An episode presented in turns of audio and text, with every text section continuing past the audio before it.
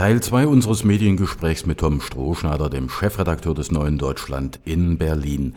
Wir wollen noch über ein anderes Thema kurz sprechen, das existenziell hm, mit unserer Welt verknüpft ist, nämlich über die Kriegsgefahr mit Atomwaffen.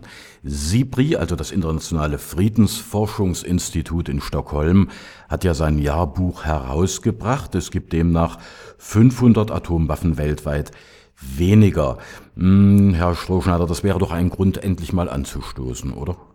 Ja, man äh, sollte die guten Nachrichten nicht immer gleich mit neuer Kritik in den Hintergrund drängen, aber ich glaube auch hier in diesem Fall muss man schon ehrlich bleiben. 500 äh, Sprengköpfe weniger, das ist gut. Die Reduktion hat im Übrigen vor allen Dingen in Russland stattgefunden, aber man muss sich vor Augen halten, dass es weiterhin fast äh, 16.000 atomare Sprengköpfe auf der Welt gibt. Insofern sind 500 weniger zwar ein Schritt in die richtige Richtung, aber was atomare Abrüstung angeht, ist man dann auch weit, weit äh, von einer Situation äh, äh, entfernt, bei der man dann auch ein Glas Sekt aufmachen könnte.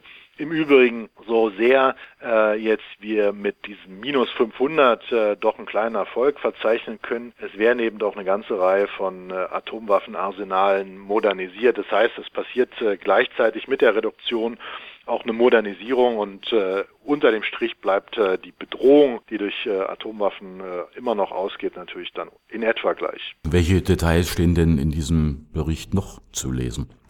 Ja, es gibt, äh, SIPRI macht ja mehrere Berichte im Jahr und es äh, ist ein Institut, was uns einen Blick äh, darauf ermöglicht, wie eigentlich weltweit die Situation von Kriegseinsätzen, von Rüstungsproduktion, von Waffenbesitz ist und äh, was äh, in diesem aktuellen Bericht noch äh, ganz interessant ist, dass äh, SIPRI bei aller Kritik und bei allem Pessimismus an UN-Friedenseinsätzen doch diese relativ positiv bewerten.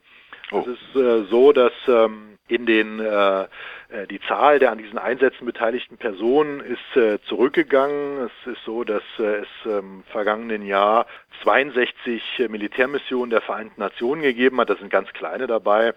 Äh, mit äh, einer Handvoll ähm, beteiligten äh, Militärkräften, Soldaten, aber natürlich auch sehr größere. Insgesamt ist die Zahl der an diesen Einsätzen, an diesen UN-Einsätzen beteiligten Personen auf 162.000 zurückgegangen, um 20 Prozent. Unter anderem, weil ISAF in Afghanistan, einer der ja doch sehr umstrittenen Einsätze zurückgegangen ist. Aber die SIPRI-Forscher sagen, ja, man muss weiterhin kritisch sein, man muss pessimistisch sein. Die sogenannten Friedenseinsätze der UNO sind ja in der Regel auch äh, Einsätze, die immer erst dann losgeschickt werden, wenn das Kind längst in den Brunnen gefallen ist. Aber äh, ich glaube, die SIPRI-Forscher haben da vor allen Dingen im Blick, dass die UNO als ähm, internationales Instrument zur Konfliktbewältigung vielleicht immer noch die einzige äh, Ansprechpartner sein sollte, denn wir wissen auch, äh, es gab eine ganze Reihe von Kriegseinsätzen, die außerhalb der UNO beschlossen worden sind und da ist natürlich noch viel, viel stärker mit außenpolitischen oder auch kapitalistischen Interessen wird da gehandelt. Und in der UNO hat man immerhin noch so ein bisschen die Möglichkeit, die internationale Gemeinschaft wieder als Sicherheitsakteur in den Vordergrund zu rücken.